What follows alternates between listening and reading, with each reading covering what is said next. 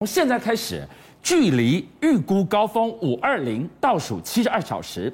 您今天看到的这个画面是中正纪念堂 PCR 车来速第一天上路的画面。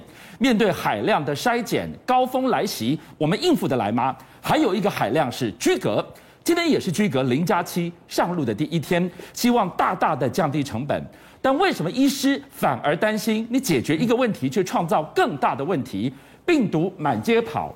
医护更崩溃呢？今天一开始，学恒就带我们来看到现在的疫情距离整个高峰要爬坡倒数七十二小时了。哎，我们先这样讲，科学的防疫方法是要确定数据正确，是做好准备，是跟实行上面没有问题之后，就是真正的科学防疫。但现在第一个，陈志忠自己讲了。要跟病毒共存，是全台湾感染率要达百分之二十，台湾要四百六十万人染疫，才会到处走来走去，然后大家可以自由自在的行进的时候，不会受到影响。可是实际上现在现在多少人染疫呢？诶，大概只有六分之一左右，哦，也就是四百六十万的六分之一啦，是，是大概八十万到九十万之间。对，可是我们现在已经零加七了。而且即刻要准备上路的时候，零加七到底会不会太宽松？它到底是政治决策还是防疫决策？等等，零加七很明显的就是要大幅降低海量的居隔带来的社会成本跟压力，是，这是好的出发点。但你说我们还没达到百分之二十感染力的这个门槛的时候，你提前跟它共存会怎么样吗？好，会怎么样？第一个。现在医护已经在讲，我急诊已经爆量，我急诊已经爆量到大家回家去，甚至不敢自我筛检。为什么？因为他回去了，这边就没有人了，没有筛就没有伤害。那但问题是伤害还是存在啊，特别是我们讲零加七要提早上路，就跟当年的三加四仓促上路是一样的。你自主防疫哦，中间后面七，对不对？两天一次快筛，请问谁来检查？公司吗？同事吗？警察吗？如果没有办法检查，那你怎么知道他有遵守这个规定？自由新政靠良心喽。而且还没完，这个零加七的前提是在于你要先打了第三剂。对，请问谁来检核？我现在走在街上，没有人知道我是不是打了第三剂，没有人知道我今天出来快筛是阳是阴的时候。那这个政策到底要怎么执行？政府没有告诉我。这是零加七上路第一天，第一个问号。那第二个问号是什么呢？第二个问号是你贸然执行这样子的做法，到底是对防疫有利、对正常生活有利，还是对保险公司有利？为什么这么讲？因为我们这样讲，之前是不是一直在讨论说，保险公司有六百万张保单，曝险可能到数百亿甚至数千亿？是。可是你现在一下子变零加七的时候。你其实没有居隔嘞，你一天一秒钟都没有居隔，你全部可以自由自在啪啪照的时候，一瞬间三天的居隔，那个要赔的钱通通变成零。我们今天看到另外一件事，就是千呼万唤，终于 BNT 的儿童疫苗到了，明明是好事一件，怎么后面又有杂音了？我告诉你，就是因为当你消息越讲越多的时候。会出现很多你不能理解的事情，是不是？当局都说他们，我关切儿童，我明白有小孩的家庭有多么担心，所以我们赶快去订了 BNT 辉瑞的儿童疫苗。但是等等，新闻稿里面讲了，四月二十八号签约。俊相，四月二十八号疫情已经开始了，已经炸开了吧？过完年后三月就开始了呀。但卫福部从去年年底到今年年初都在讲，我们已经签约了，我们已经签约，正在协商当中。最后实际排一番，发现四月二十八号才打定主意签约。三月底，三月二十一号的时候，ACIP 我国的疫苗接种小组建议是儿童不需打疫苗。所以到了现在，出现两个问题：第一个，你为什么那么晚签约？为什么没有做好超前部署？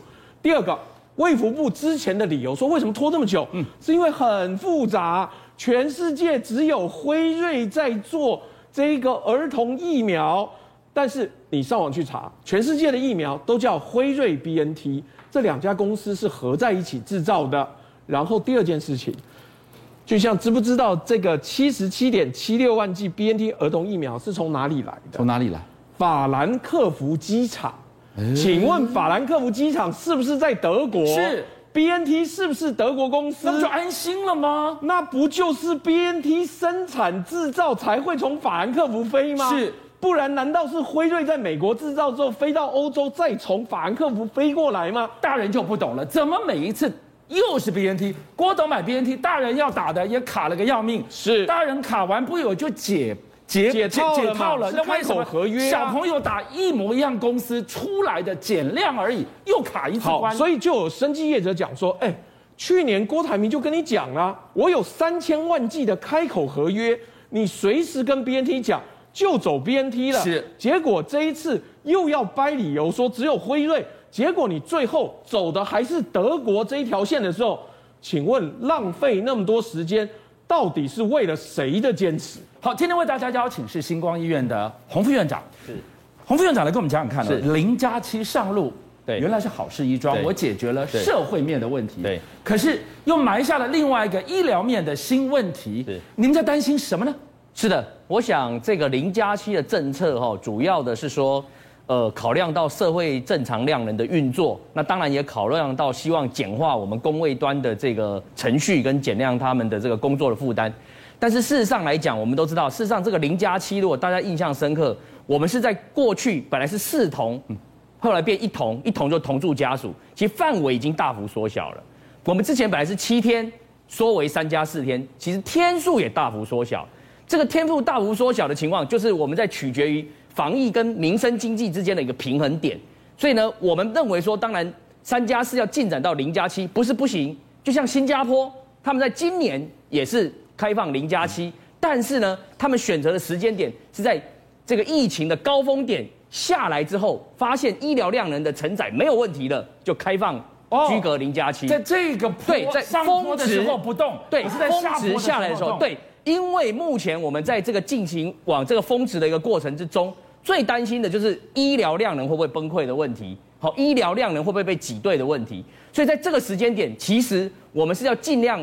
降低这个感染的人数，所以零加七这个政策来讲，某种程度的不可讳言，一定会对社区的传播风险是提高的。刚刚就提到了什么地方会出现让人担心的破口？观众朋友，这个零加七的这个七啊，副院长我就问了，这个其实现在怎么样？是要自由心证吗？你自己凭良心吗？是的，那当然呢。事实上，如果从科学跟证据来看，三月份的 Nature 杂志也提到。虽然我们打完三剂的疫苗，在三个月内的话，你的病毒量是会有降低一点七左右，但是呢，经过三个月以后，其实你跟打完两剂一剂疫苗的人，你传播的风险就慢慢会接近了。所以换言之呢，现在这个零加七的政策最大的好处就是我刚才讲，可以维持社会的正常运作，但是它的缺点可能会担心，我们医界会担心的是说，哎，会不会造成？这个在零加七的过程中，病毒外溢到社区的风险，而这个外溢的风险，最后由谁承担？一定是医疗机构承担，因为确诊人数只要一多，中重症的人数就会增加，中重症的人数增加，一定会出现在医院。这个来自于什么？这个是我们担心的问题。是政府明明告诉你说，哎，你要快筛阴才可以出门哦，我都不配合，我就明明还有病毒可能是传染的时候，我就跑出去了，跑出去之后，啰啰嗦啊，这个就是我们所担心的一个地方。然后我们来看到。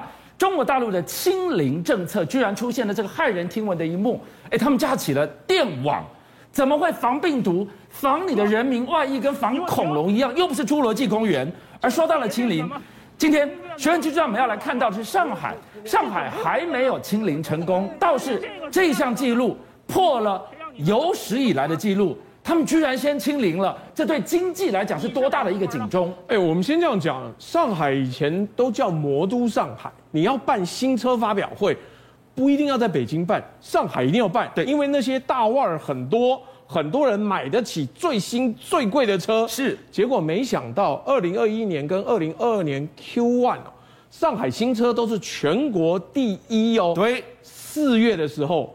整个月上海新车销售量是零零啊，一台都没有。哇，倒是汽车销售清零了。哎，我这样讲，你出不了门怎么买车？销售业务员也出不了文，怎么卖车？甚至你买了车，你也开不回家，那你买了车干什么？所以整个上海四月创下了有史以来最惊人的记录。你会以为回到抗战前没有卖车那个年代，没有，有卖车，但没有人可以去买。哇，汽车销售是内需非常重要的一个指标，而内需是经济发展的火车头，这是很强烈的一个警讯。没关系。现在拼复工，现在拼富商，现在拼生产，是还来得及啊！好，所以网络上就开始流传一个影片，一边说快要解封了，结果你看到上海这些老社区哦，竟然又把铁板给我焊死在门口，哎，这个铁板焊了之后进不去出不来，哎，更重要的是，我们之前是不是讲过了，要变成十五分钟 PCR 快筛站，现在更惊人了。上海开始在新建所谓的永久性方舱。什么叫永久性？这不就是病毒赶走了就就没有方舱了吗？台湾以前很清楚，我们有没有盖过永久性组合屋？就是让居民可以安身立命。那代表什么？代表要长期抗战，代表要长时间变成生活中的一部分。上海这么一封封了两个月没完没了。是。北京呢，疫情也在烧。可帝都的子民，天子脚下，他没让你说封就封的。哎，我跟你讲，北大一夕之间回到五四前啊，他们的干部竟然不知道发什么神经，把整个宿舍跟教师宿舍之间封了起来。学生说：“哎，我们这样子不能出去外面叫外卖，不能出去了。但老师可以，不行，给我冲，给我撞，硬生生把这个墙给翻倒了。”你看到这些都是北大学生在那边抗议，因为你没事干嘛要封我们的墙？后来几乎全部在网上都被删光了，因为干部出来讲也没用，底下一点面子也不给。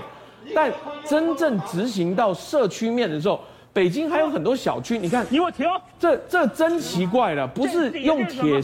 不是用铁片封起来，它直接装电网。这怎么不是啊？有次电网，你上去一摸，你就被弹开了。你有必要在社区装电网？你把他们当什么？当监狱的犯人了吗？这简直会变成新时代的逃狱。但你想想看，一早起来发现你家门口装了电网，变成一夕之间变监狱。邀请您一起加入五七报新闻会员，跟俊相一起挖真相。